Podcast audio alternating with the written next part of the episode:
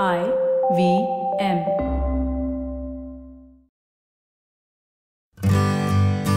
Hi, I'm Utsav, a behavior researcher by training and a slow traveler by passion.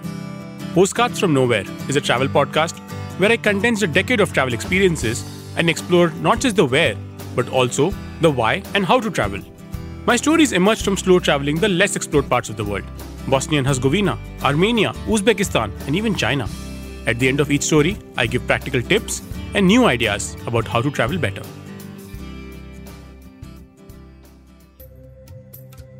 This week, we travel across north, central, and southern Tamil Nadu to discover the biryanis of the state with their unique accompaniments like dalcha and ennai kathrika and the light it sheds on India's culinary culture.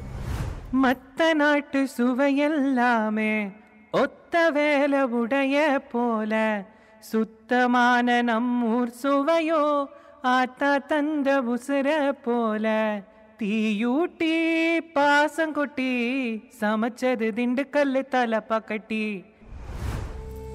This isn't a traditional Tamil poem from Sangam literature or any other epic. It's actually from a commercial for a brand which started over 60 years ago in the small town of Dindigul in central Tamil Nadu. It's 1957. A humble betel nut shop owner takes a chance to set up a small four seater hotel by the name of Ananda Vilas Biryani Hotel. The recipe is his wife's unique style of biryani. The place soon starts getting famous, and as word of mouth spreads, people start arriving from neighboring towns. The man Nagasami Naidu becomes recognizable through his talapa, a traditional headdress, and over the years he came to be known as Thalapakatti Naidu.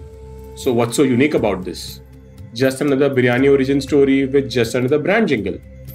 But for the more business minded listeners, sample this. In 2019, CX Partners, a private equity firm, picked up a majority stake for 235 crores, valuing the brand at 450 crores.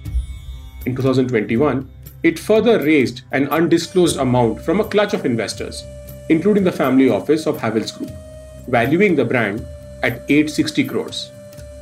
It continues to be the largest private equity investment in a local restaurant chain.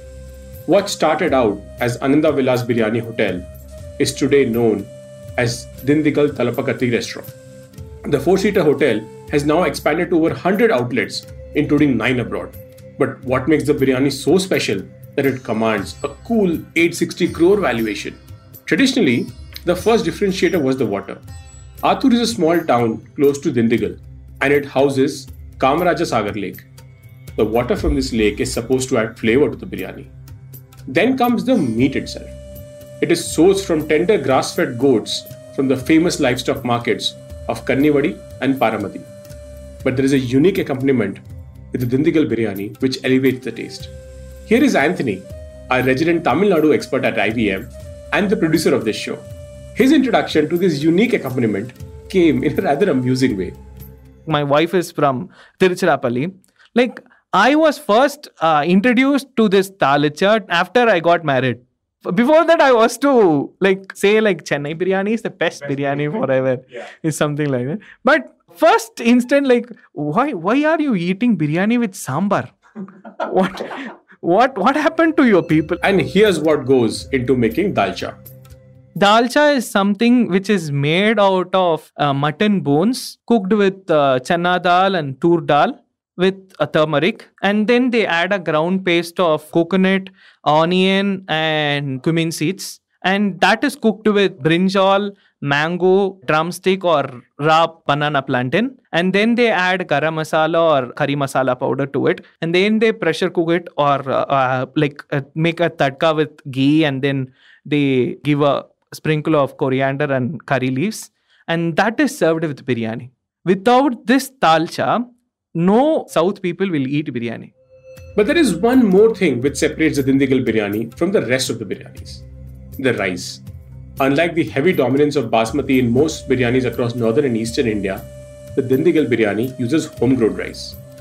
this particular siraga samba is cultivated over there in vellapalayam and kivalur taluk like over in Nagapattinam district. Siraga means cumin seeds, and Samba is the season in which the rice is cultivated. It's like from August to January. You have a distinction between Jeera rice and Siraga Samba rice. Siraga Samba rice will have a distinct smell and an odor to it, where Jeera rice will not have. It's plain. Even Basmati rice will not have, and Basmati doesn't have an uh, like a distinct taste to it it's the normal rice, right? But Siraga Samba is not like that. Siraga Samba is, has its own flavor. So it's named as Jeera. Jeera is like, uh, has a distinct order to it, right? And the distinct taste. It's something like that. So Siraga Samba, when you cook with meat, it absorbs all the flavors of meat with its own distinct taste and meat's taste also, it tastes like the heaven.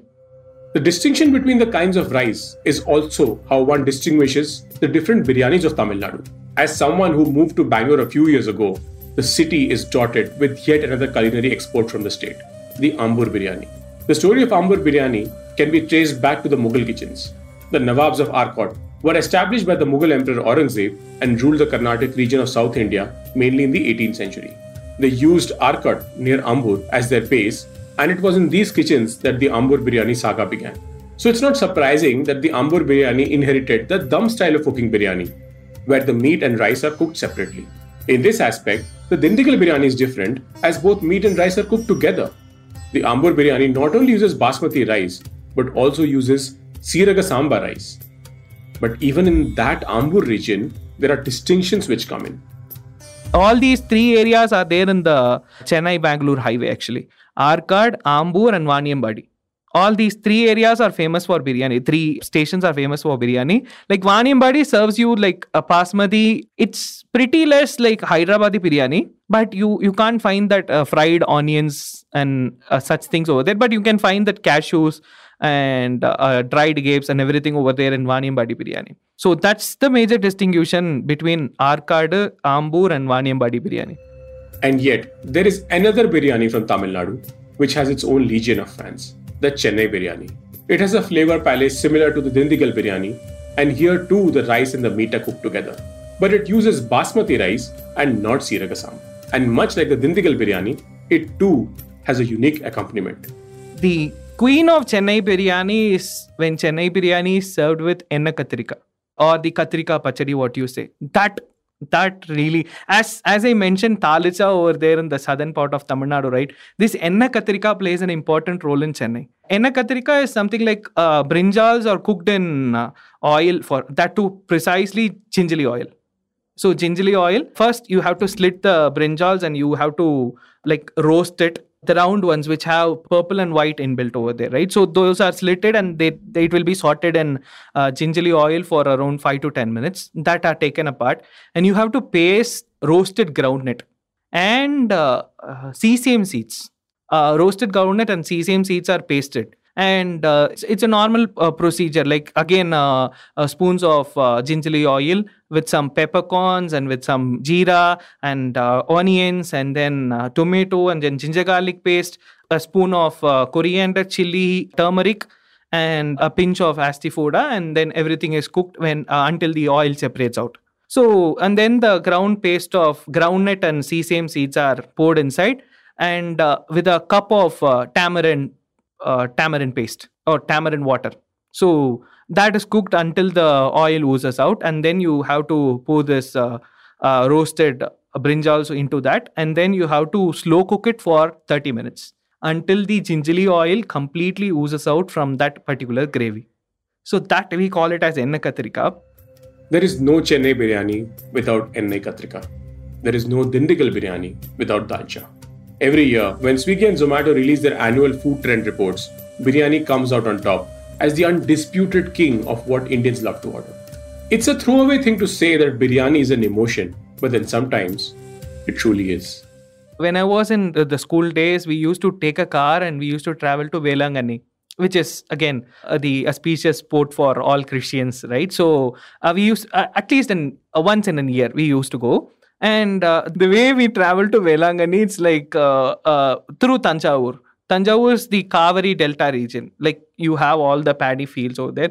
We stop the car in middle and we explore a like we create a firewood in between and my mother will start cooking in biryani in, in mid of our travel like I used to cut onions, and my father used to wash all the meat, and my brother used to uh, cut all the uh, vegetables and grind the spices over there. So it gives an binding energy which which create a whole family and when you eat that biryani of course it will give you that love affection which is mentioned over there in the ad of Dindigul Thalapakatti.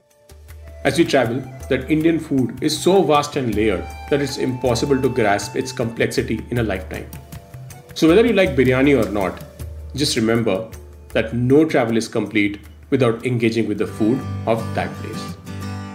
What could connect a tree finding voyage from an Egyptian pharaoh to the ancient Indian port of Bharuch in Gujarat? And what does this have to do with the three major religions of the world Hinduism, Christianity, and Buddhism? To uncover this story, tune in to Postcards from Nowhere on the IVM Podcast Network.